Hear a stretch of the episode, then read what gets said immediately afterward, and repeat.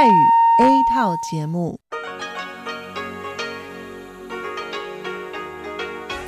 ที่นี่สถานีวิทยุ Radio Taiwan International กลับมาฟังขณะนี้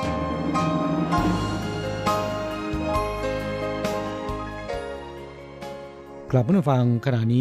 ยู่กับรายการภาคภาษาไทย Radio Taiwan International หรือ RTI ออกกระจายเสียงจากกรุงไทเปไต้หวันสาธารณรัฐจีนเป็นประจำทุกวันนะครับนอกจากรับฟังทางเครื่องรับวิทยุได้แล้วยังสามารถรับฟังรายการผ่านระบบออนไลน์ได้ที่ thai.rti.org.tw หรือที่ RTI Fanpage นะครับขอเชิญติดตามรับฟังรายการของเราได้ตั้งแต่บัดนี้เป็นต้นไป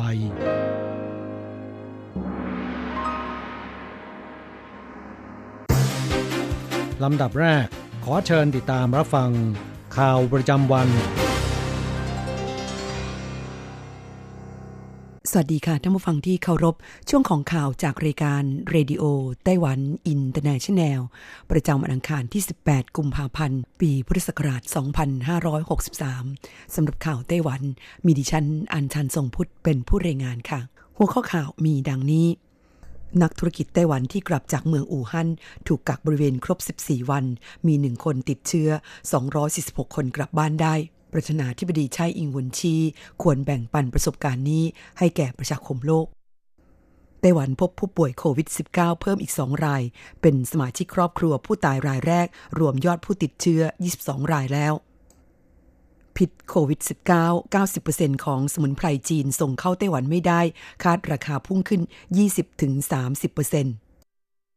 องค์กรด้านสิทธิมนุษยชนจัดไต้หวันเป็นประเทศที่มีความเสมอภาคในการสมรสเทียบเท่ายุโรปและอเมริกากลุ่ม Foxconn เตรียมใช้โรงงานสาขาถูเฉิงผลิตหน้ากากอนามัยโฮโยอีผู้ว่านิวไทเปสนับสนุนเต็มที่ดอกซากุระที่เมืองนันโถบานสะพรั่งแล้ว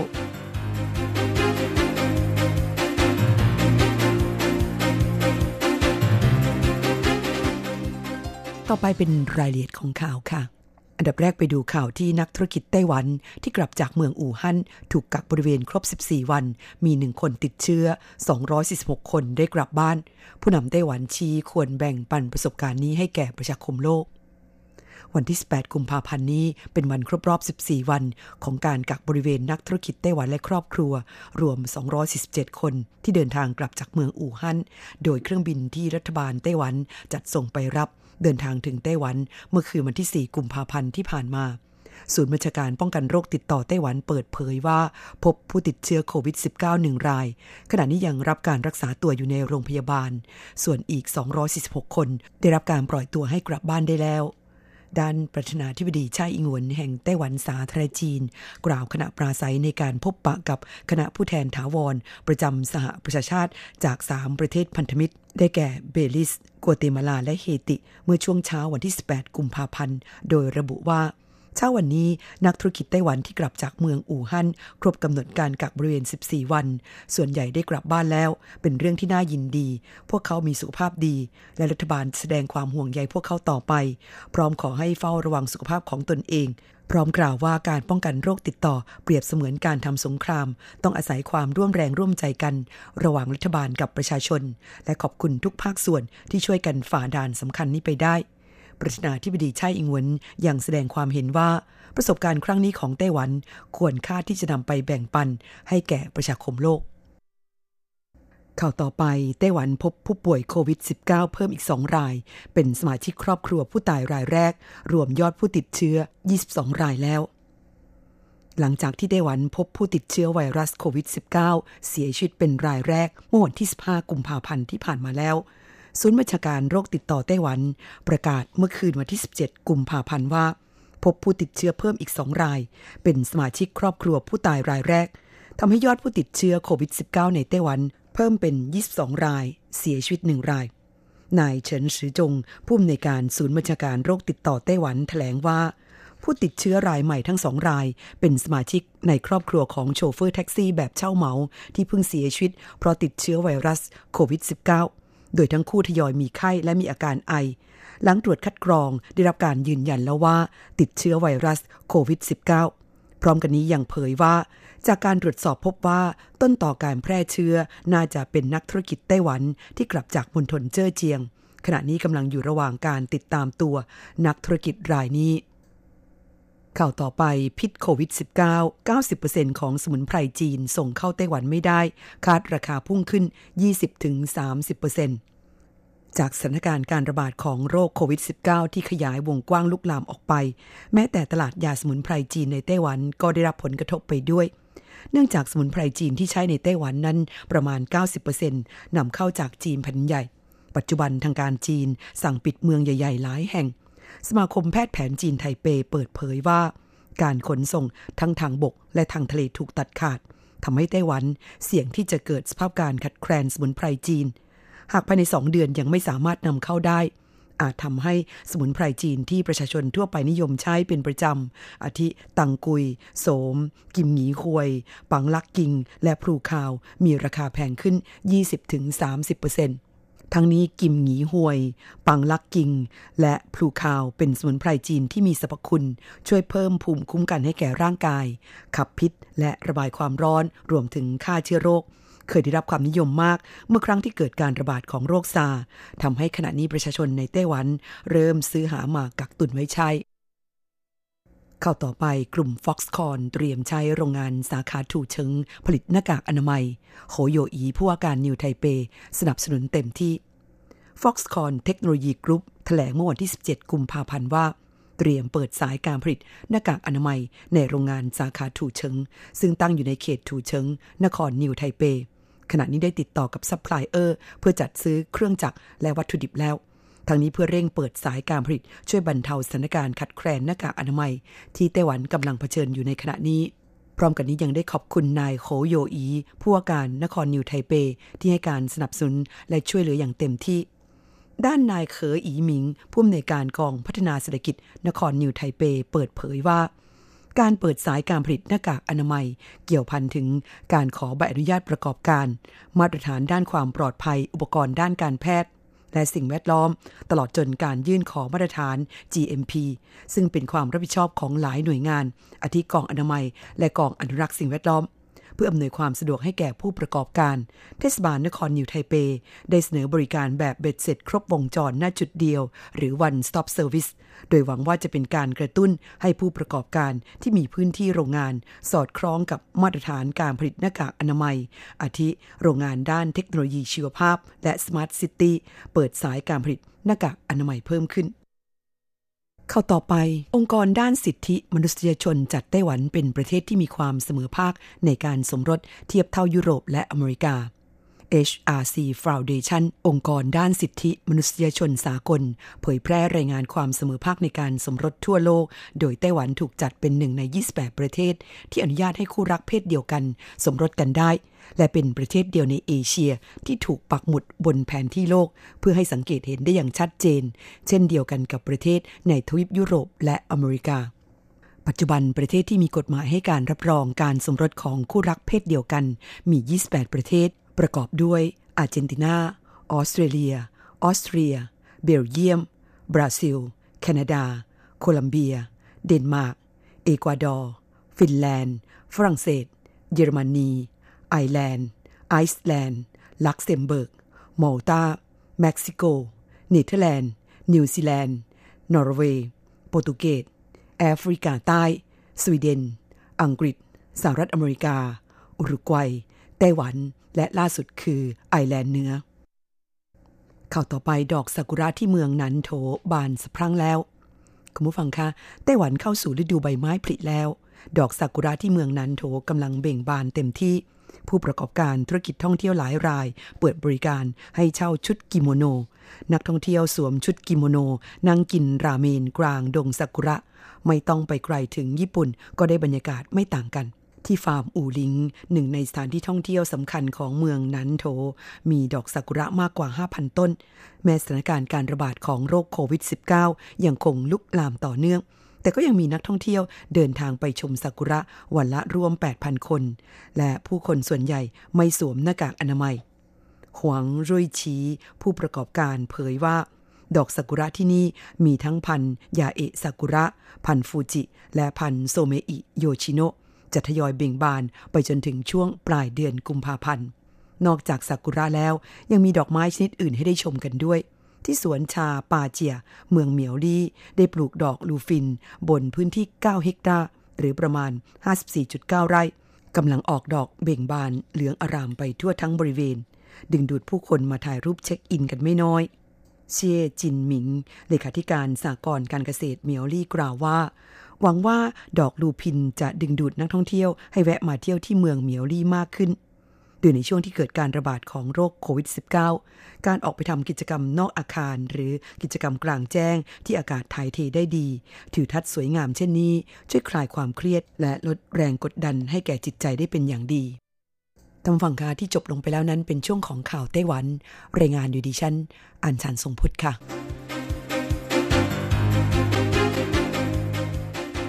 ต่อไปขอเชิญฟังข่าวต่างประเทศและข่าวจากเมืองไทยค่ะสวัสดีครับคุณผู้ฟังที่รักและเคารพทุกท่านครับสำหรับในช่วงของข่าวต่างประเทศและข่าวจากเมืองไทยในวันนี้นะครับก็มีผมกฤษณัยสายประพาสเป็นผู้รายงานครับเรามาเริ่มต้นกันที่เหตุการณ์สุดเศร้านะครับผู้อำนวยการโรงพยาบาลในเมืองอู่ฮั่นเสียชีวิตจากการติดเชื้อไวรัสโคโรนาหรือโควิด -19 นับเป็นแพทย์รายที่2ในอู่ฮั่นที่ต้องจบชีวิตจากการรักษาผู้ป่วยติดเชื้อโควิด -19 ต่อจากนายแพทย์หลีนะครับครับตรงนี้รายงานข่าวแล้วครับเราบอกว่ามีข่าวเศร้าคือคณะกรรมการสุขภาพแห่งเมืองอู่ฮั่นมณฑลหูเป่ยของจีนยืนยันนายแพทย์ลุ่ยจีหมิงผู้อำนวยการโรงพยาบาลอู่ฉางในเมืองอู่ฮั่นเสียชีวิตจากการล้มป่วยเพราะติดเชื้อไวรัสโคโรนาสายพันธุ์ใหม่2019หรือโควิด -19 นะครับรายงานของเว็บไซต์ของสถานีโทรทัศน์ CCTV ของจีนบอกว่าเจ้าหน้าที่โรงพยาบาลปักกิ่งเสี่ยเหอในกรุงปักกิ่งเปิดเผยว่านายแพทย์ลุยจี้หมิงนะครับอายุ51ปีซึ่งถูกส่งตัวมารักษาที่โรงพยาบาลปักกิ่งเสี่ยเหอนะครับได้เสียชีวิตเมื่อเวลาประมาณ 10:30 นของเช้าวันนี้ครับตามเวลาท้องถิ่นก่อนที่ในเวลาต่อมานั้นทางคณะกรรมการสุขภาพแห่งชาติของเมืองอู่ฮั่นจึงได้แถลงยืนยันข่าวเศร้าดังกล่าวครับทั้งนี้การเสียชีวิตของนายแพทย์ลุยจี้หมิงผู้อำนวยการโรงพยาบาลนะครับนับเป็นนายแพทย์รายที่2ที่เสียชีวิตในระยะเวลาไม่ถึง2สัปดาห์หลังจากที่นายแพทย์หลีเหวินเลี่ยงซึ่งเป็นจักษุแพทย์เป็นนายแพทย์คนแรกๆที่ออกมาเตือนถึงการระบาดของไวรัสโคโรนาในที่สุดก็ต้องเสียชีวิตจากการติดเชื้อไวรัสโคโรนาครับช่วยเราไปติดตามข่าวๆจากเมืองไทยครับก็ยังคงเป็นข่าวๆเกี่ยวกับโควิด -19 นะครับโดย137คนไทยที่กลับจากอู่ฮั่นนะครับเตรียมตัวกลับบ้านแล้วหลังอยู่ครบกำหนด14วันในวันพรุ่งนี้พบทุกคนปลอดโรคมีเพียง1รายที่โรงพยาบาลชลบุรียังพบเชื้อในระดับต่ำพร้อมเร่งดูแลฟื้นฟูหวังให้กลับบ้านพร้อมคนไทยทั้งหมดในวันเดียวกันขณะที่ศูนย์บัญชาการเหตุการณ์การนำคนไทยกลับบ้านเตรียมเปิดแถลงภารกิจวันสุดท้ายก่อนปิดศูนย์อย่างเป็นทางการในวันนี้นะครับพร้อมออกใบรับรองและวอนสังคมอย่าตื่นตระหนกในเรื่องนี้เกินไปครับอีกข่าวหนึ่งครับเราไปดูข่าวเกี่ยวกับทางด้าน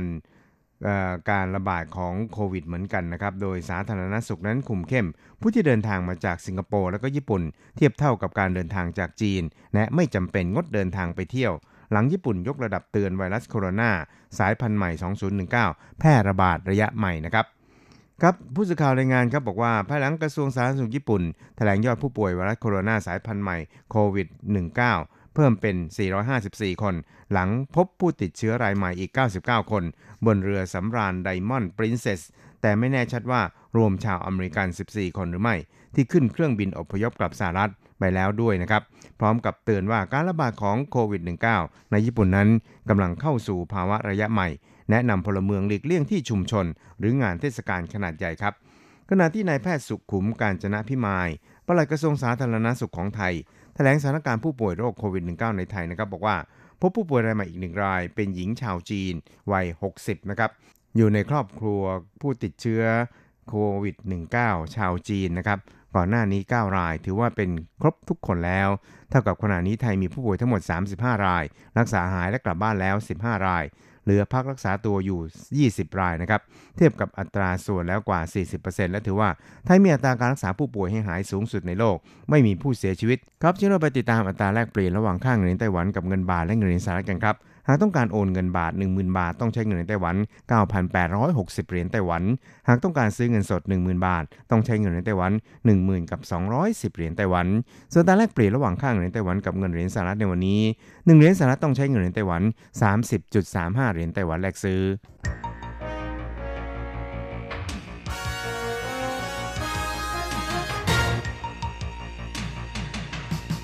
วิทยาการที่ก้าวหน้า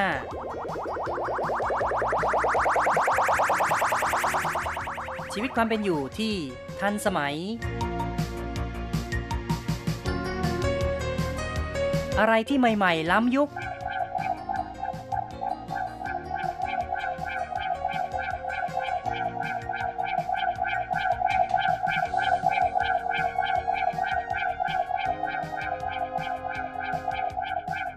ขอเชิญติดตามในไต้หวันไฮเทคดำเนินรายการโดยแสงชัยกิตติภูมิวงศ์คุณผู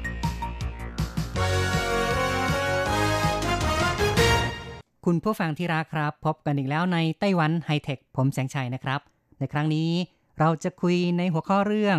ไต้หวันพัฒนาเทคโนโลยีขนส่งผักผลไม้ขยายตลาดต่างประเทศครับฟังการตั้งหัวข้ออย่างนี้แล้วคุณผู้ฟังอาจจะรู้สึกว่าแหมก็เป็นเรื่องธรรมดาการส่งออกผักผลไม้ไปต่างประเทศไม่น่าจะมีอะไรที่จะแปลกพิสดาร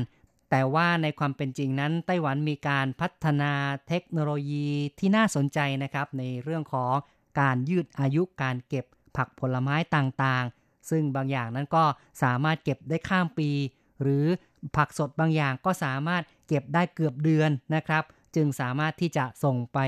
ยังประเทศที่อยู่ไกลๆโดยไม่ต้องส่งทางอากาศก็ได้สามารถไปทางตู้คอนเทนเนอร์ไปกับเรือบรรทุกสินค้าก็ทำให้ต้นทุนในการขนส่งนั้นต่ำลงและมีศักยภาพในการแข่งขันกับประเทศอื่นๆได้ในช่วงต้นเดือนกุมภาพันธ์ที่ผ่านมานั้นก็มีข่าวไต้หวันส่งผักสดไปตะวันออกกลางโดยนักวิจัยการเกษตรไต้หวันพัฒนาเทคโนโลยีการส่งผักสดซึ่งก็คือผักกาดหอมหรือว่าผักกาดแก้วและผักกาดโรแมนนะครับรวมถึงผักกาดคอสซึ่งเพาะปลูกที่เมืองยินหลินจำนวน2ตู้คอนเทนเนอร์ตู้ละ 13-15 ตันโดยส่งทางเรือไปยังประเทศในตะวันออกกลางได้แก่สหรัฐอาหรับเอมิเรตส์แล้วก็ซาอุดิอาระเบียทางคณะกรรมการการเกษตรซึ่งก็เป็นหน่วยงานระดับกระทรวงนะครับได้แถลงว่าที่ผ่านมานั้นผู้ประกอบการผักกาดหอมสายพันธุ์ต่างๆในไต้หวันต้องการจะขยายตลาดใหม่เพราะฉะนั้นเนี่ยทางคณะกรรมการการเกษตรก็เลยทำการพัฒนาเทคโนโลยีการขนส่งผักสดซึ่งสามารถยืดเวลาการเก็บรักษาได้นานถึง28วันจึงสามารถส่งออกไปขายในประเทศภูมิภาคตะวันออกกลางได้และในอนาคตนั้นก็จะขยายตลาดอื่นๆต่อไปซึ่งจะมีการส่งไปทั้งญี่ปุ่นเกาหลีใต้หรือว่าจีนแผ่นดินใหญ่ด้วยซึ่งก็ถือว่าเป็นตลาดที่มีศักยภาพในการรองรับผักสดจากไต้หวันนอกจากนี้ก็ยังมีการตั้งเป้าหมายว่าอาจจะขยายตลาดได้ไกลขึ้นนะครับอาจจะไปถึงยุโรปหรือว่าในอเมริกาก็เป็นไปได้หรือแม้แต่รัสเซียด้วยซึ่งในขณะนี้ถ้าจะพูดถึงตลาดอเมริกานั้นไต้หวันก็มีการส่งออกฝรั่งนะครับไปยังอเมริกาโดยที่คณะกรรมการเกษตรก็ได้ทำการพัฒนาเทคโนโลยีและทำการเจรจากับทางฝ่ายของสหรัฐในที่สุดสหรัฐนั้นก็ยอมเปิดตลาดให้แก่ไต้หวันเริ่มตั้งแต่วันที่17ตุลาคมปีที่แล้วมีการส่งฝรั่งล็อตแรกจากไต้หวันไปยังสหรัฐสำนักงานความร่วมมือระหว่างประเทศของไต้หวันซึ่งก็เป็นหน่วยงานภายใต้คณะกรรมการการเกษตรได้แถลงว่าฝรั่งล็อตแรกนั้นมาจากถิ่นผลิตที่เมืองไทนั้นแล้วก็เกาสงซึ่งอยู่ทางภาคใต้มีการรวบรวมใส่ตู้คอนเทนเนอร์น้ำหนัก10กว่าตันขนส่งด้วยอุณหภูมิ1องศาใช้เวลาประมาณ17วันก็เป็นเทคนิคในการถนอมรักษาฝรั่งในขณะเดียวกันนั้นก็เป็นวิธีการกำจัดศัตรูพืชที่ฝ่ายไต้หวันได้ตกลงกับสหรัฐทั้งนี้ทั้งนั้นนะครับสหรัฐมีการจำกัดห้ามนำเข้าฝรั่งจากไต้หวันโดยอ้างว่าเป็นพาหะนะครับของหนอนแมลง ซึ่งสหรัฐไม่มีการระบาดเพราะฉะนั้นในการที่ไต้หวันจะส่งออกฝรั่งไปสหรัฐก็ต้องทำการกำจัดหนอนแมลงก่อนทางฝ่ายไต้หวันก็เลยค้นหาคิดค้นวิธีการนะครับในที่สุดก็สามารถหาวิธีนั่นก็คืออย่างที่บอกไว้เก็บในอุณหภูมิ1องศาเป็นเวลาไม่ต่ำกว่า17วันวิธีการเช่นนี้ก็จะทำให้หนอนแมลงหรือว่าไข่แมลงนั้นฝ่อตายไปได้นะครับไม่ฟักเป็นตัวก็สามารถที่จะกำจัดศัตรูพืชได้จึงเป็นวิธีการที่สหรัฐยอมรับแล้วก็ทำให้ฝรั่งของไต้หวันนั้นสามารถส่งออกไปถึงตลาดของสหรัฐได้การที่ไต้หวันจะส่งออกฝรั่งไปยังสหรัฐนั้นก็ยังต้องมีการควบคุมกักกันศัตรูพืชในสวนฝรั่งด้วย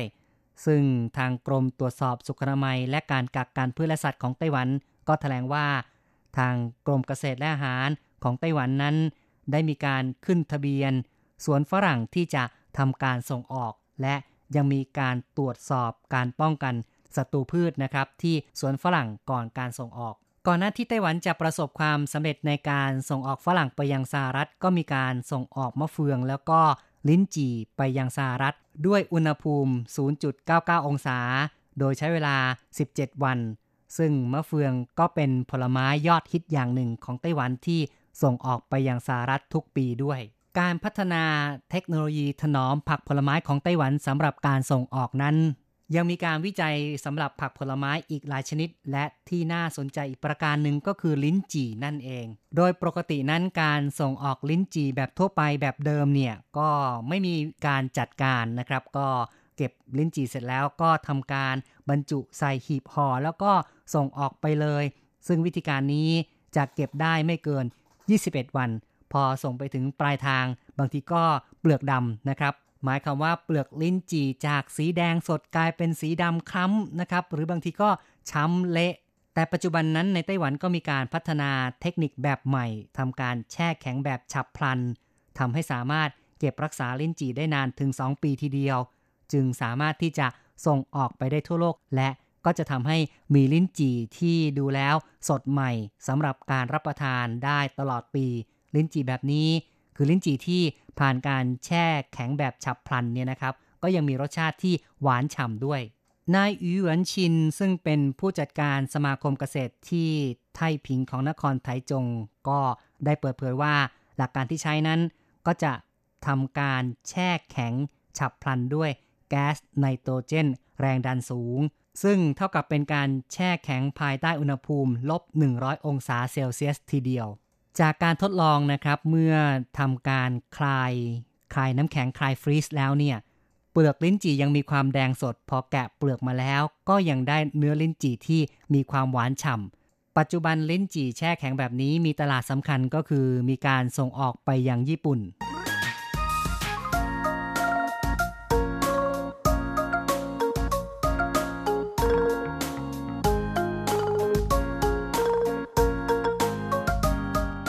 กุญแจสำคัญประการหนึ่งในการที่จะถนอมผักผลไม้นั้นก็เป็นเรื่องของโคลด์เชนนั่นเองนะครับโคลด์เชนเป็นระบบการควบคุมอุณหภูมิตั้งแต่การผลิตไปจนถึงสินค้าถึงมือผู้บริโภคทีเดียวโดยเฉพาะในกระบวนการขนส่งแบบโคลด์เชนก็ถือว่ามีความสำคัญถูกพัฒนาและนำมาใช้มากขึ้นในกลุ่มอาหารและเครื่องดื่มทดแทนระบบโลจิสติกส์แบบเดิมเป็นการรักษาคุณภาพลดอัตราการเสียของสินค้าโดยเฉพาะอย่างยิ่งก็สินค้าประเภทเนื้อสัตว์ผักผลไม้อาหารทะเลอาหารสำเร็จรูปเครื่องดื่มผลิตภัณฑ์จากนมนะครับซึ่งมูลค่าตลาดจากโคเชนโลจิสติกนั้นก็มีมูลค่าสูงขึ้นเรื่อยๆเพราะว่าอุตสาหกรรมหลายๆอย่างก็นิยมที่จะใช้ระบบโคเชนในการถนอมอาหารในการขนส่งมากขึ้นปริมาณการขนส่งอาหารสดต่างๆไปยังประเทศอื่นๆนั้นมีแนวโน้มเพิ่มขึ้นแบบก้าวกระโดดปกตินั้นโคลด์เชนโลจิสติกส์นั้นจะประกอบด้วย2กิจกรรมหลักก็ได้แก่การควบคุมอุณหภูมิคลังสินค้าและการขนส่งแบบควบคุมอุณหภูมิกระบวนการขนส่งหรือว่าโลจิสติกส์นั้นมีความสำคัญแต่ว่าในความเป็นจริงโคลด์เชนก็มีความหมายที่ครอบคลุมกว้างกว่านั้นนะครับโคลด์เชนหรือว่าโซ่ความเย็นนั้นถือว่าเป็นโซ่อุปทานที่มีการควบคุมหรือว่าเลือกใช้สภาวะอุณหภูมิความชื้นสัมผัสบรรยากาศสภาพแวดล้อมวิธีการบรรจุหรือบรรจุภัณฑ์ที่เหมาะสม ผลิตผลหรือว่าผลิตภัณฑ์แต่ละอย่างตลอดทั้งโซ่อุปทานตั้งแต่การเก็บเกี่ยวการรักษาการแปรรูปการบรรจุหีบห่อการขนส่งการกระจายสินค้ารวมถึงการบริหารจัดการเวลาต่างๆเพื่อให้สามารถยืดอายุการเก็บรักษาและการรักษาคุณภาพของสินค้าให้ดีที่สุดจากการวิจัยค้นคว้านั้นก็มีการสรุปนะครับว่าอุณหภูมิสำหรับโคเชนของผลิตภัณฑ์แต่ละอย่างนั้นจะมีความแตกต่างกันอย่างเช่นอุณหภูมิมากกว่า25องศาเซลเซียสก็จะเหมาะกับอาหารแห้งหรือเหมาะกับยารักษาโรคทั่วไปก็ได้นะครับหรือว่าเครื่องมือแพทย์บางอย่างสำหรับการแช่เย็นอุณหภูมิ 2-8 องศาเซลเซียสนั้นก็จะเหมาะกับผักผลไม้สดแล้วก็นมเนื้อสัตว์ในด้านผลิตภัณฑ์ยาเครื่องสำอางนั้นก็จะเหมาะกับผลิตภัณฑ์บำรุงผิวและก็การเก็บวัคซีนแต่ถ้าว่าเป็นการแช่แข็งที่ต่ำกว่า18องศาเซลเซียสนะครับคืออุณหภูมิที่ต่ำกว่า18องศาเซลเซียสนั้นก็จะเหมาะกับอาหารแช่แข็งพร้อมทานหรือว่าอาหารแช่แข็งพร้อมปรุงและก็เหมาะกับวัคซีนโปลิโอชนิดรับประทาน OPV ระดับอุณหภูมิที่ต่ำลงไปอีกนะครับคือ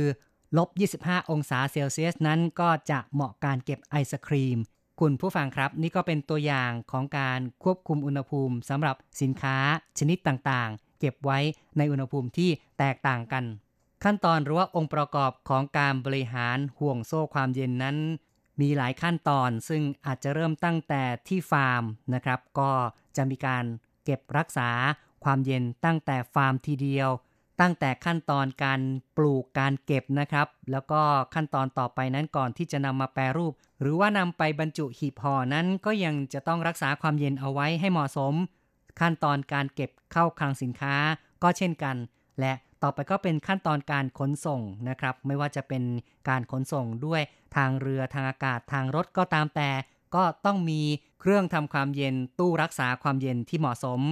ไปถึงที่ร้านค้าแล้วก็ตามนะครับก็ยังจะต้องควบคุมในเรื่องของความเย็นด้วยเช่นกันการจัดวางสินค้าก็ต้องจัดวางไว้ในตู้เย็นและเมื่อผู้บริโภคซื้อไปนะครับในขั้นตอนระหว่างการขนส่งไปยังผู้บริโภคหรือแม้แต่ผู้บริโภคซื้อไปแล้วเก็บไว้ในบ้านก็ยังต้องพยายามรักษาความเย็นด้วยทั้งหมดนี้ก็ถือว่าเป็นกระบวนการที่ต้องดำเนินการตั้งแต่ต้นจนถึงผู้ซื้อคนสุดท้ายหรือว่าผู้บริโภคด้วย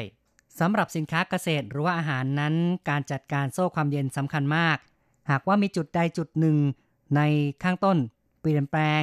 จนอยู่ในช่วงที่ไม่เหมาะสมหรือว่าอยู่ในภาวะที่ไม่เหมาะสมนานเกินไปก็จะเป็นอันตรายในด้านความปลอดภัยอาหารการจัดการห่วงโซ่ความเย็นที่มีประสิทธิภาพจึงเป็นช่องทางหนึ่งที่จะเพิ่มมูลค่าสินค้าเกษตรอาหารและสามารถขยายช่วงเวลาการเก็บอาหารได้เป็นการรักษาคุณภาพให้เหมือนของสดหรือว่าเป็นผลิตภัณฑ์ใหม่โคเชนยังสามารถลดอัตราการสูญเสียสร้างความปลอดภัยอาหารลดเวลาในการตรวจสอบคุณภาพและทำให้สินค้าถึงมือผู้บริโภคที่รวดเร็วขึ้นตลอดจนเป็นการเพิ่มมูลค่าสินค้าทำให้สามารถขายสินค้าในตลาดพรีเมียมหรือว่าตลาดระดับบนนะครับที่มีราคาสูงมากขึ้นและยังเป็นการเปิดโอกาสในการขยายตลาดไปยังต่างประเทศก็เหมือนกับสินค้าของไต้หวันจำพวกผักผลไม้ต่างๆที่ขยายตลาดไปยังต่างประเทศได้มากขึ้นการจัดการเรื่องห่วงโซ่ความเย็นหรือว่าโคเชนนั้นนับว่าเป็นเรื่องที่มีความซับซ้อนแล้วก็ต้องอาศัยการวางแผนที่ดีนะครับไม่งั้นเนี่ยก็อาจจะเป็นเรื่องที่สิ้นเปลืองก็เป็นไปได้เหมือนกันเพราะเป็นการทำแบบสูญเสียโดยปราบประโยชน์เพิ่มต้นทุนโดยไม่จำเป็นในกรณีผู้บริหารจัดการเรื่องห่วงโซ่ความเย็นไม่มีความรู้ในเรื่องการใช้อุณหภูมิหรือว่าการกำหนดความชื้นบรรยากาศวิธีการบรรจุที่ดีก็จะทำให้ระบบโคเชนนั้นมีความล้มเหลวแล้วก็กลายเป็นเรื่องที่เพิ่มต้นทุนอย่างที่ว่านะครับแต่อย่างน้อยนะครับในเรื่องของไต้หวันที่มีการพัฒนาห่วงโซ่ความเย็นสำหรับการส่งออกผักสดไปยังตะวันออกกลางหรือการส่งฝรั่งไปยังสหรัฐหรือการส่งลิ้นจี่แบบแช่แข็งฉับพลันไปยังญี่ปุ่นตัวอย่างเหล่านี้ก็นับว่าเป็นตัวอย่างที่ประสบความสำเร็จนะครับ คุณผู้ฟังครับการพูดคุยในรายการไต้หวันไฮเทคในครั้งนี้แสงชัยหินทีต้องขอยุติลงก่อนนะครับอย่าลืมกลับมาพบกับไต้หวันไฮเทคในครั้งต่อไป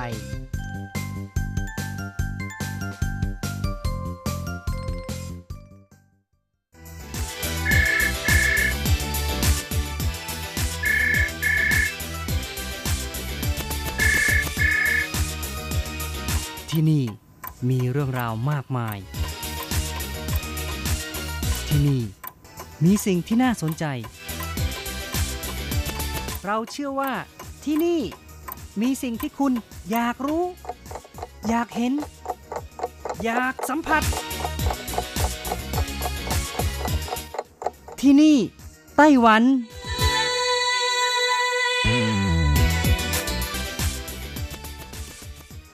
สวัสดีค่ะคุณผู้ฟังที่รักทุกท่านรายการที่นี่ไต้หวันในสัปดาห์นี้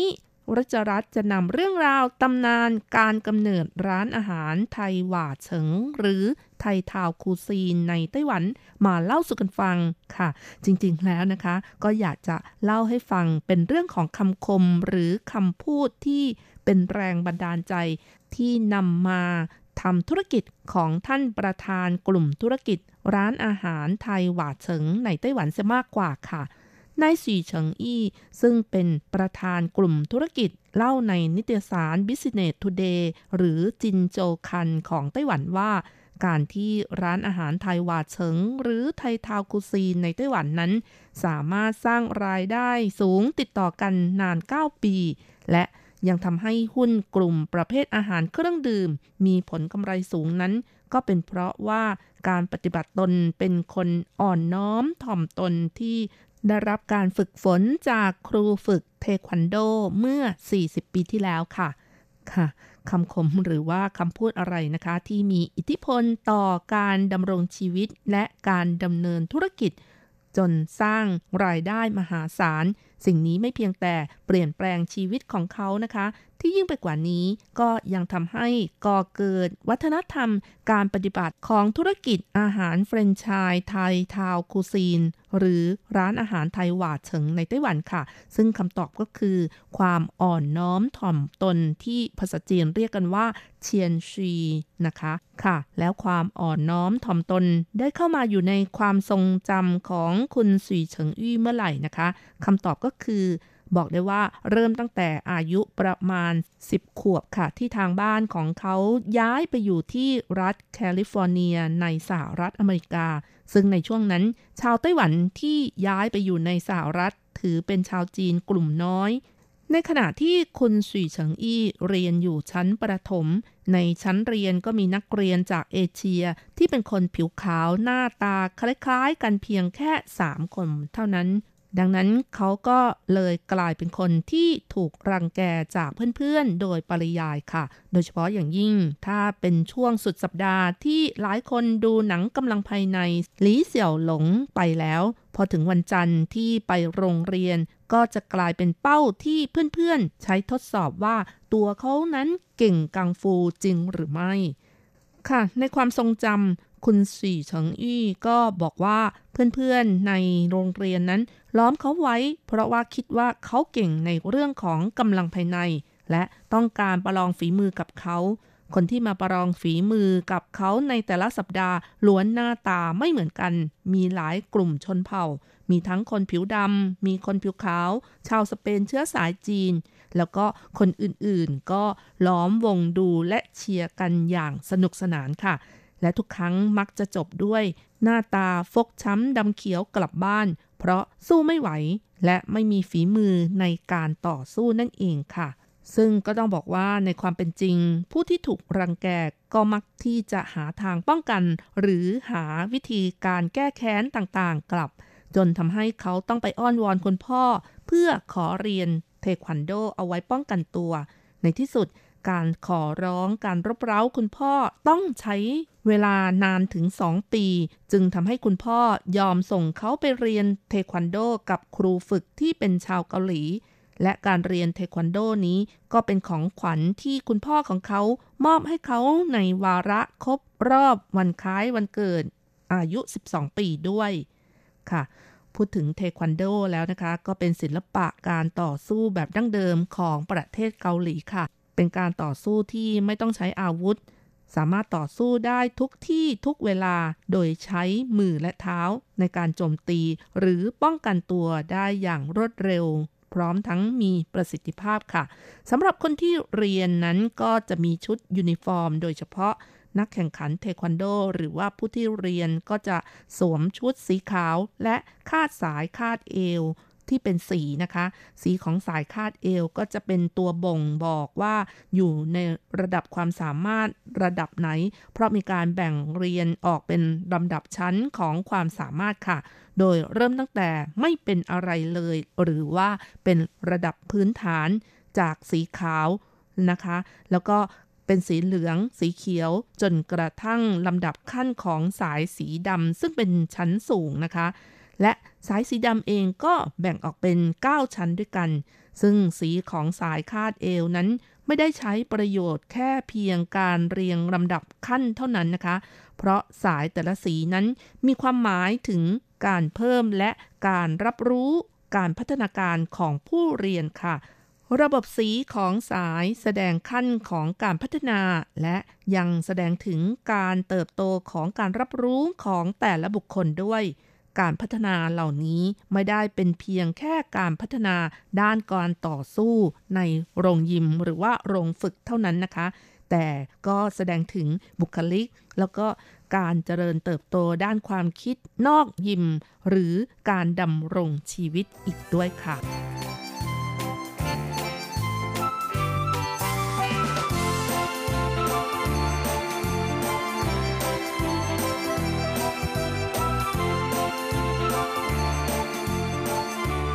สำหรับเรื่องของการฝึกฝนเทควันโดนะคะคุณชีเฉิงอี้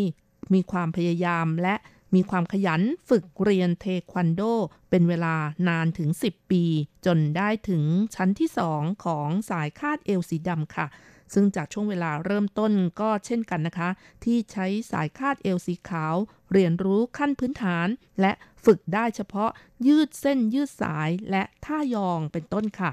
ส่วนทักษะการเตะศิลปะการต่อสู้ก็ยังไม่รู้อย่างท่องแท้แต่ด้วยความคึกขนองของวัยอย่างเขาในตอนนั้นนะคะก็คิดว่าตัวเองพอที่จะต่อสู้กับคู่แข่งได้แล้วและคิดว่าจะไปท้าประลองกับเพื่อนๆที่โรงเรียนได้แน่นอนค่ะสิ่งที่เขาได้เจอก็คือความพ่ายแพ้กลับมา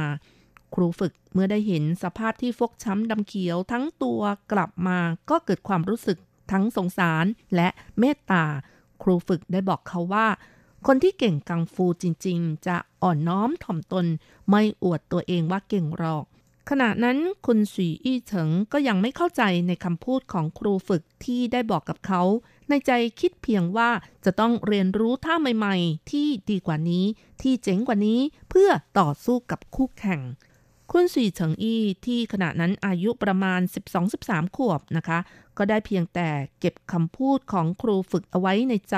เกี่ยวกับความอ่อนน้อมถ่อมตนกว่าจะเข้าใจลึกซึ้งก็ต้องใช้เวลานานถึง5ปีค่ะหลังผ่านการฝึกฝนทั้งด้านศิลปะการต่อสู้ที่ก้าวขั้นสูงขึ้นไปและหลังจากที่ได้รับการฝึกฝนอบรมด้านจิตใจถึงท่องแท้ของคำว่าอ่อนน้อมถ่อมตนเชียนซีนะคะด้วยความขยันขันแข็งในการฝึกที่มีมากกว่าคนอื่นก็ทำให้เขารู้คุณค่าของขวัญที่คุณพ่อได้มอบให้เขาในวันคล้ายวันเกิดครบรอบ12ปีเพราะฉะนั้นเขาได้ใช้เวลาในการฝึกฝนอย่างน้อย2ชั่วโมงต่อวันและในแต่ละสัปดาห์นั้นก็จะฝึก6วันใช้เวลามากกว่าคนอื่น 2-3 เท่าค่ะแน่นอนนะคะความช่ำชองในขั้นพื้นฐานรวมทั้งระดับชั้นของการฝึกในช่วงเวลา4ปี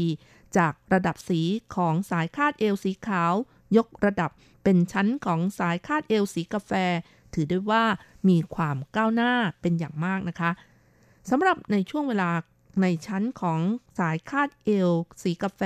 จนถึงระดับสายคาดเอวสีดำนั้นเขาได้ผ่านการฝึกฝนและผ่านประสบการอะไรที่ไม่เหมือนกับขั้นอื่นๆซึ่งก็คือการนั่งสมาธิค่ะเขาเล่าว่าในทุกครั้งที่ผ่านการฝึกฝน2ชั่วโมงต่อวันเสร็จสิ้นไปแล้ว นักเรียนทุกคนจะต้องใช้เวลาในการนั่งสมาธินาน20นาทีเขาจำคำพูดของครูฝึกว่าใจของคนเปรียบเสมือนน้ำ My Life Water ไม่ว่าจะผ่านเรื่องราวอะไรมามากมายจะต้องรีบกลับเข้าสู่โหมดความสงบก่อนซินหลูจื้อสุยด้วยคำพูดนี้นะคะก็ทำให้เขาได้นำคำพูดนี้มาใช้ในการดำรงชีวิตและจัดการเรื่องราวต่างๆที่เข้ามาในสมอง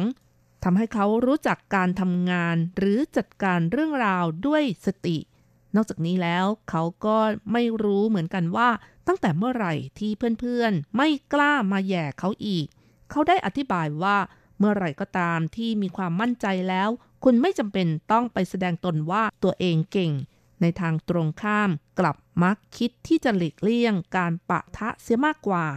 เขายังอธิบายเพิ่มเติมอีกว่าเป็นเพราะความอ่อนน้อมถ่อมตนทำให้ตัวเขาเองเข้าใจว่าจะต้องเรียนรู้พัฒนาตัวเองให้ดียิ่งขึ้นตลอดเวลาและหลังจากที่มีความสามารถแล้วก็จะมีความมั่นใจมีความเชื่อมั่นมากขึ้นและการสงบสติด้วยการหยุดนิ่งก็จะได้มาซึ่งความอดทนความอดกลั้นและยอมจนในที่สุดจากศัตรูก็จะกลายเป็นมิตรนั่นเองกล่าวได้ว่าคุณฉีเฉิงอี้จากเป้าหมายแรกเริ่มเดิมทีของการเรียนเทควันโดเพื่อการต่อสู้แต่ท้ายที่สุดแล้วกลับได้ฝึกปรัชญาการดำรงชีวิตเช่นเดียวกันการทำธุรกิจของเขาก็ได้มาซึ่งสิ่งเหล่านี้มาเป็นสำนวนในการประกอบธุรกิจนำมากลายเป็นวัฒนธรรมการประกอบธุรกิจของร้านอาหารเฟรนไชส์หว่าเฉิงหรือไททาวคูซีนโดยทำเป็นป้ายคำคม4ตัวอักษรเจียนเรินเชียนกงค่ะก็แขวนเอาไว้ในครัว140แห่งของสาขาร้านไททาวคูซีนนะคะคำคม4ตัวอักษรเจียนเรินเชียนกงรัชรัตน์ก็ขอนำมาอธิบายเพิ่มเติมให้ฟังทีละตัวนะคะเริ่มที่คำว่าเจียนที่แปลว่ายืนหยัดนะคะก็หมายความว่าคนที่มีเป้าหมายก็ต้องยืนหยัดยึดมั่นในเป้าหมายที่วางไว้นั่นเองคำที่สองเรินก็คืออดทนแต่คุณชีเฉิงอี้บอกว่าสำหรับตัวเขาเองคำว่าเดินก็คืออดทนให้เกิดความกระตือรือร้นนั่นเองเพราะการขาดความกระตือรือร้นก็จะไม่มีความก้าวหน้าส่วนคำที่3เชียนก็คือความอ่อนน้อมถ่อมตนฝึกฝนเรียนรู้ตลอดเวลาโดยไม่หยุดหย่อนและคำที่4กงก็คือความเคารพซึ่งคุณฉีเฉิงอี้อธิบายว่าจะต้องให้ความเคารพกับหมู่คณะที่สร้างสรรค์ผลงานด้วยกันค่ะคุณผู้ฟังคะสำหรับร้านอาหารหว่าเฉิงหรือไททาวคูซินในไต้หวันนั้นคุณฉีเฉิงอี้กับผู้ร่วมทุนก่อตั้งกลุ่มธุรกิจร้านอาหารตะวันออกในไต้หวันที่ใหญ่ที่สุดตั้งแต่ปี1990นะคะการที่สามารถยืนหยัดอยู่ได้นานถึง30ปีและมีร้านสาขา140แห่งปี2010ขึ้นตลาดหุ้นจนได้รับการตอบรับจากผู้ลงทุนไม่น้อยก็ต้องบอกว่ามีการทำงานเป็นระบบโดยที่คุณฉีเฉิงอี้ได้นำเอาแบบอย่างจากการเรียนวิชาป้องกันตัวเทควันโดมาใช้นั่นเองค่ะพ่อครัวที่ผ่านการสอบข้อเขียนและฝีมือแต่ละขั้นก็จะมีการปักสีที่แขนเสื้อของยูนิฟอร์มพ่อครัวเริ่มจากสีขาวสีเหลืองจนถึงขั้นสีดำนั่นเองค่ะซึ่งสีที่ปักบนแขนเสื้อถือเป็นเกียรติยศของพ่อครัวและเป็นความสามารถอีกด้วยนอกจากนี้การดำรงธุรกิจก็ต้องมีมาตรฐานตามลำดับขั้นยกตัวอย่างเมื่อลูกค้าเข้าไปในร้านอาหารภายใน3นาทีก็จะต้องเสิร์ฟน้ำภายใน8นาทีจะต้องขึ้นอาหารจานแรกและภายใน25นาทีจะต้องขึ้นอาหารทั้งหมดที่ลูกค้าสั่งค่ะอย่างไรก็ตามนะคะธุรกิจอาหารและเครื่องดื่มหากให้บริการตามมาตรฐานหรือยึดหลักเพียงอย่างเดียวก็อยู่ได้ไม่นานทั้งนี้ทั้งนั้นธุรกิจเครื่องดื่มและอาหารจำเป็นต้องมีการยกระดับมีการพัฒนาต่อยอดต้องสอดคล้องกับความเคยชินของผู้บริโภคที่เปลี่ยนแปลงและรสชาติก็จะต้องมีการปรับให้ดีขึ้นด้วยจนทำให้ร้านอาหารไททาวคูซีนนะคะมีการออกเมนูใหม่ๆแล้วก็แต่ละเมนูก็ล้วนแต่ผ่านการทดสอบมากกว่า100ครั้งค่ะ ค่ะเป็นไงคะคุณฟังใครฟังแล้วชอบหรือโดนใจก็สามารถนำไปประยุกต์ใช้กับตัวเองได้นะคะไม่ว่าในเรื่องของการประกอบธุรกิจหรือการดำรงชีพในเรื่องของความอ่อนน้อมถ่อมตนค่ะคุณผู้ฟังคะเวลาของรายการหมดลงอีกแล้วนะคะอย่าลืมค่ะกลับมาติดตามเรื่องราวดีๆกับรจรัสได้ใหม่สัปดาห์หน้าเวลาเดียวกันสวัสดีค่ะ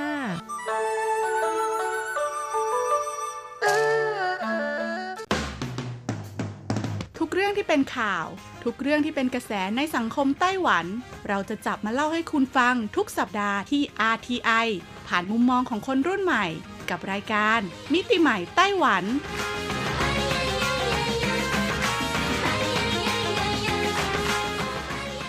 สวัสดีค่ะคุณผู้ฟัง RTI ที่เคารพทุกท่านขอต้อนรับเข้าสู่รายการมิติใหม่ไต้หวันค่ะรายการที่จะนำเสนอเรื่องราวดีๆที่เกิดขึ้นในไต้หวันนะคะดำเนินรายการโดยดิฉันดีเจยุ้ยมณพรชัยวุฒิค่ะ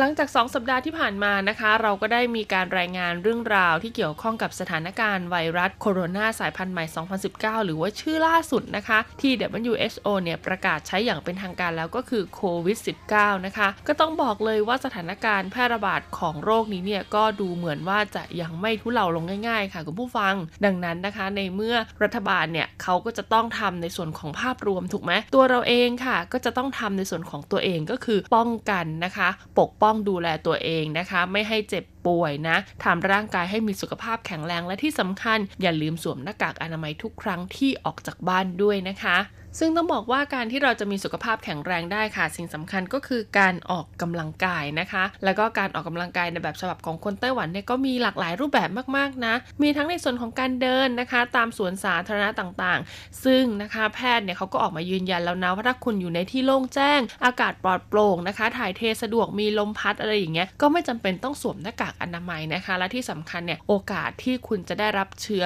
โควิด -19 เนี่ยก็ถือว่าน้อยมากๆเลยทีเดียวดังนั้น1วิธีการออกกำลังกายในที่โล่งแจ้งปลอดโปร่งอากาศถ่ายเทสะดวกที่คนไต้หวันชื่นชอบก็คือการปั่นจักรยานค่ะหากใครนะคะติดตามข่าวสารจาก RTI จะทราบดีเลยละค่ะว่าไต้หวันเนี่ยเขามีเลนปั่นจักรยานที่เรียกได้ว่าปั่นได้รอบเกาะเลยทีเดียวนะคะและก็ที่สำคัญค่ะเขายังมีการจัดอันดับเลนปั่นจักรยานนะที่ยอดเยี่ยมที่สุด5อันดับแรกของไต้หวันด้วย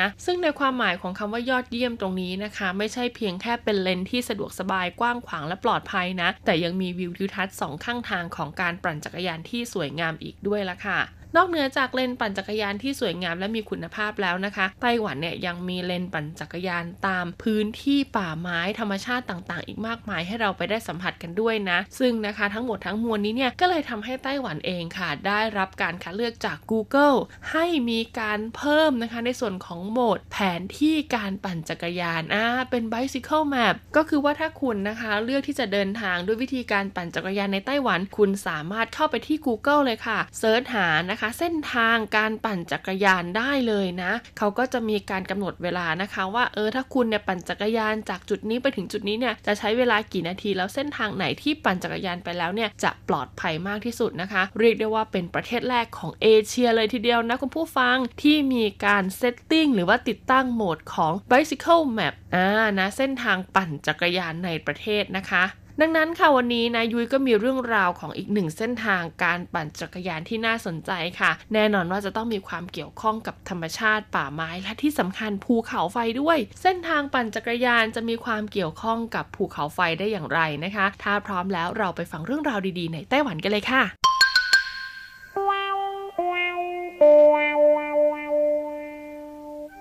ในช่วงเวลายาวนานนับพันหมื่นปีที่ผ่านมานะคะชายฝั่งตอนเหนือที่ตั้งอยู่ใกล้กับไทเปต้องเผชิญกับการก่อตัวของภูเขาไฟและการระเบิดของภูเขาไฟ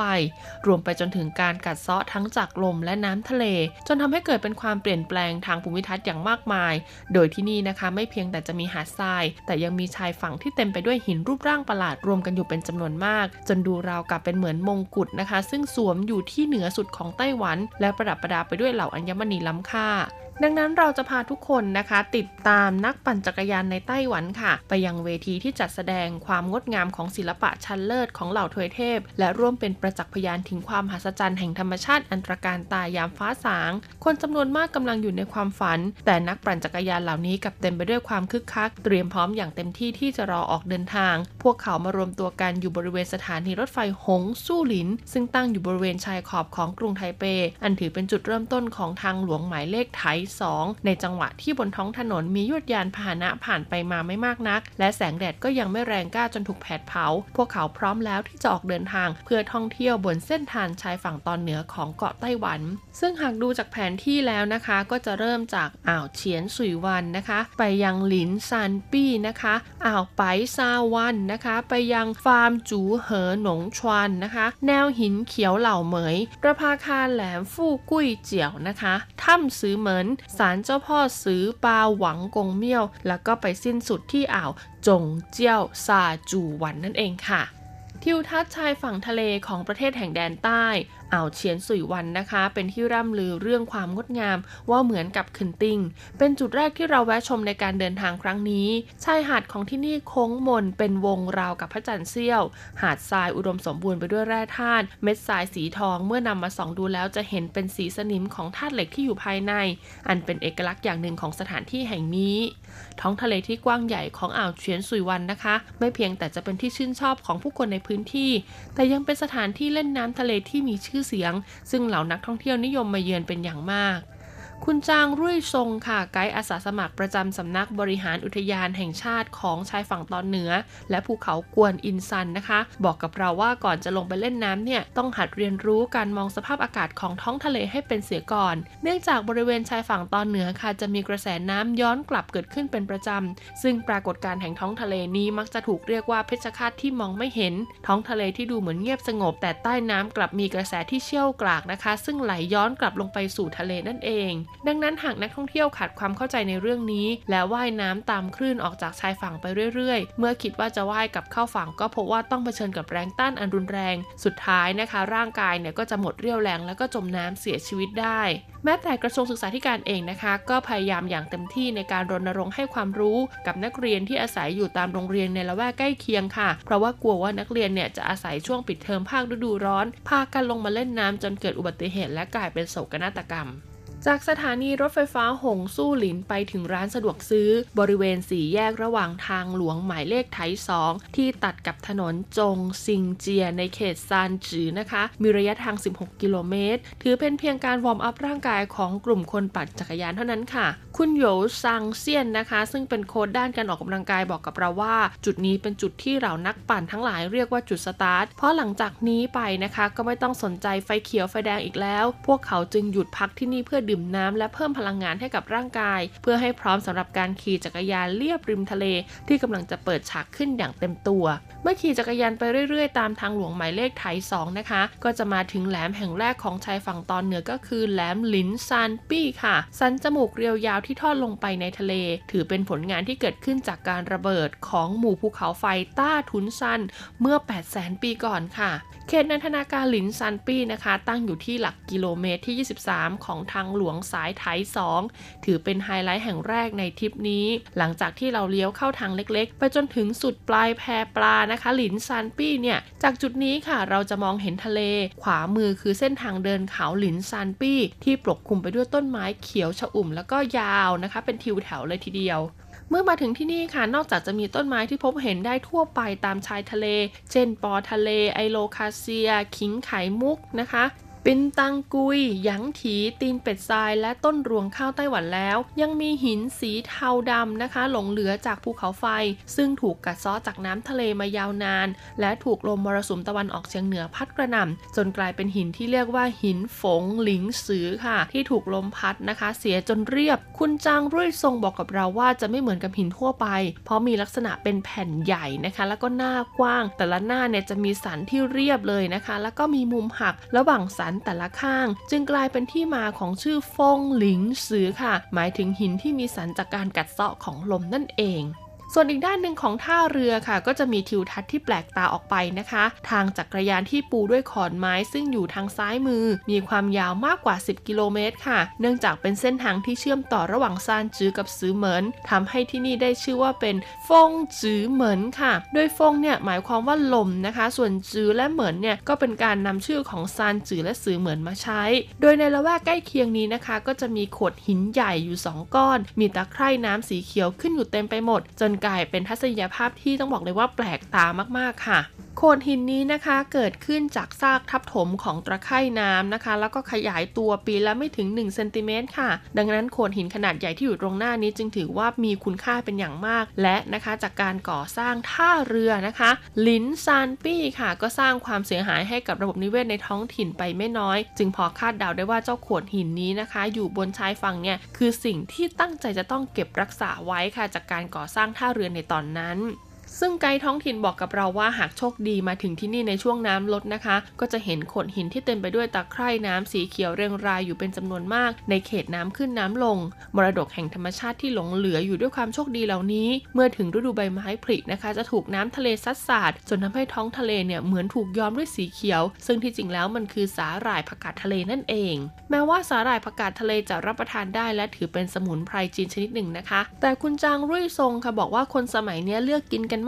มีคนไม่น้อยที่รู้สึกว่าพืชชนิดนี้มีกลิ่นคาวมากไปหน่อยโดยคุณจังได้ย้อนรำลึกไปในสมัยอดีตนะคะเขาบอกว่าสังคมเกษตรเนี่ยชาวบ้านละแวกเนี่ยก็นิยมเก็บเอามันไปใช้เลี้ยงหมูมากกว่าส่วนเส้นทางขอนไม้นะคะที่เริ่มต้นจากฟงจือเหมินไปยังซานจือนะคะก็เป็นเส้นทางเรียบทะเลที่ไม่ธรรมดาเส้นหนึ่งเลยทีเดียวนอกจากจะเป็นโลเคชั่นที่นักร้องดังอย่างเจโชหรือว่าโจเจียหลุนนะคะใช้เลือกเป็นสถานที่ถ่ายทำ MV เพลงผู้เหนิงชัวเต๋อมี่มี่ความลับที่บอกไม่ได้แล้วนะคะก็ยังเป็นเส้นทางที่เหล่านักปั่นจักรยานเนี่ยนิยมบอกต่อกันมากเพราะเป็นเส้นทางลัดค่ะที่สามารถเลี่ยงเนินเขาแบบยาวๆที่จะต้องขี่จักรยานผ่านได้ด้วยนะคะเพราะฉะนั้นหากใครนะคะได้ปั่นจักรยานไปกลับบนเส้นทางสายนี้เนี่ยก็อย่าลืมแวะเลี้ยวเข้ามาเพราะนอกจากจะได้ดื่มด่ำกับเส้นทางขี่จักรยานในป่าเขียวแล้วนะคะเมื่อสุดทางก็ยังสามารถลัดกลับเข้าไปบนถนนสายหลักก็คือทางหลวงหมายเลขไถ2ได้อีกด้วยล่ะค่ะก่อนจะไปถึงแหลมถัดไปค่ะพวกเราต้องผ่านอ่าวไปซาวันก่อนนะคะนี่คือทะเลที่ถูกโอบล้อมด้วยหลินซานปี้แล้วก็แหลมฟู่กุยเจียวค่ะทำให้มีบรรยากาศอีกแบบที่แตกต่างจากอ่าวเฉียนสุยวันนะคะทรายเปลือกหอยค่ะมีสีขาวสดใสนะคะทำให้ท้องทะเลแห่งนี้ดูแล้วสะอาดสะอ้านสบายตาเป็นอย่างยิ่งคุณจางรุ่ยซงนะคะเล่าว่าที่นี่ถือเป็นสถานที่ที่คนญี่ปุ่นเนี่ยชอบมาเล่นน้ำทะเลกันมากในยุคที่ไต้หวันเนี่ยยังคงอยู่ภายใต้การปกครองของญี่ปุ่นนะคะคุณโยซังเซียนค่ะชี้ให้เห็นนะคะว่าจุดชมวิวที่เหล่านักปั่นจักรยานเนี่ยชื่นชอบมากก็คือฟาร์มจูเซอร์หนงจวงนะคะที่อยู่ริมทะเลโดยแถบชายฝั่งตอนเหนือนี้ค่ะถือเป็นแหล่งคนดังแห่งหนึ่งเลยทีเดียวนะนอกจากจะมีพิพิธภัณฑ์คนดังในเขตซานจือแล้วนะคะก็ยังมีการจัดแสดงข้าวของเครื่องใช้ของอดีตประธานาธิบดีลีเติ้งหุยเจียงจินเย่หลูซิ่วอีและตู้ชงเหมินนะคะรวมถึงยังมีความเกี่ยวพันกับจิตรกรชื่อดังอย่างจูเจิ้นหนันด้วยคำว่าจูเซอร์นะคะฟังชื่อก็รู้ว่าเป็นบ้านของตระกูลจูซึ่งเจ้าของฟาร์มแห่งนี้เป็นญาติสนิทของคุณจูเจิ้นหนันที่เป็นจิตรกรชื่อดังค่ะตัวฟาร์มนะคะแม้ดูเหมือนจะเรียบง่ายนะคะไม่มีอาหารไว้ให้บริการมีเพียงแค่อุปกรณ์และก็สถานที่ไว้ให้สำหรับทำบาร์บีคิวและชงชาเท่านั้นแต่หากด้วยตั้งอยู่ในทำเลที่สะดวกและก็ห้อมล้อมไปด้วยทิวเขาป่าไม้เขียวขจีนะคะก็ทำให้ช่วงหน้าร้อนเนี่ยนะกลายเป็นแหล่งท่องเที่ยวที่ต้องบอกเลยว่าได้รับความนิยมมากๆทั้งจากคนที่เป็นแบบครอบครัวนะคะหรือว่ากลุ่มนักปั่นจักรยานเองก็จะหอบลูกจูงหลานมาใช้บริการแล้วก็จะเตรียมวัตถุดิบมาเองนะคะเพื่อมาปรุงอาหารหรือว่าปิ้งย่างบาร์บีคิวกันที่นี่ค่ะเมื่อเดินทางมาถึงตรงจุดนี้แล้วนะคะสามารถจอดรถหรือว่าจอดจักรยานไว้ที่นี่ได้ค่ะแล้วก็เดินไปอีกประมาณ3กิโลเมตรนะคะก็จะถึงประภาคารบนแหลมฟู่กุ้ยเจียวค่ะซึ่งอยู่ในละแวกไม่ไกลมากนะคะต้องบอกเลยว่าถ้าว่ายน้ำไปเนี่ยก็ใกล้เหมือนกันนะแต่ว่าทะเลตรงเนี้ยว่ายน้ำไม่ได้นะคะนอกจากคุณจะเป็นนักกีฬาที่เรียกได้ว่าเป็นฝึกซ้อมไตรกีฬาอะไรอย่างเงี้ยนะคะถึงจะว่ายได้ไม่งั้นแล้วก็เป็นอันตรายแน่นอนเลยทีเดียวละค่ะ ต้องบอกเลยว่าเส้นทางปั่นจักรยานเรียบชายฝั่งทะเลตอนเหนือของไต้หวันยังไม่สิ้นสุดเพียงเท่านี้ค่ะแต่ว่าเวลาของรายการในสัปดาห์นี้หมดลงซะแล้วนะคะไว้เรามาต่อกันในสัปดาห์หน้ามาดูกันค่ะว่าจากประภาคารนะคะแหลมฟู่กุ้ยเจียวเนี่ยไปจนถึงปลายทางเนี่ยเรายังจะเจอภูมิทัศน์อะไรสวยๆที่น่าสนใจอีกบ้างและเราจะสามารถตามรอยนักปั่นจักรยานเหล่านี้ได้อย่างไรนะคะสัปดาห์นี้ลาไปก่อนสวัสดีค่ะ在我脸上依旧清晰可见，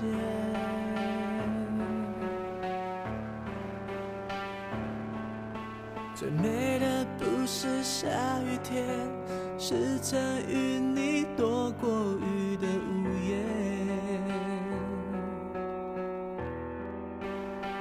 回忆的画面，在荡着秋千梦。开始不跌，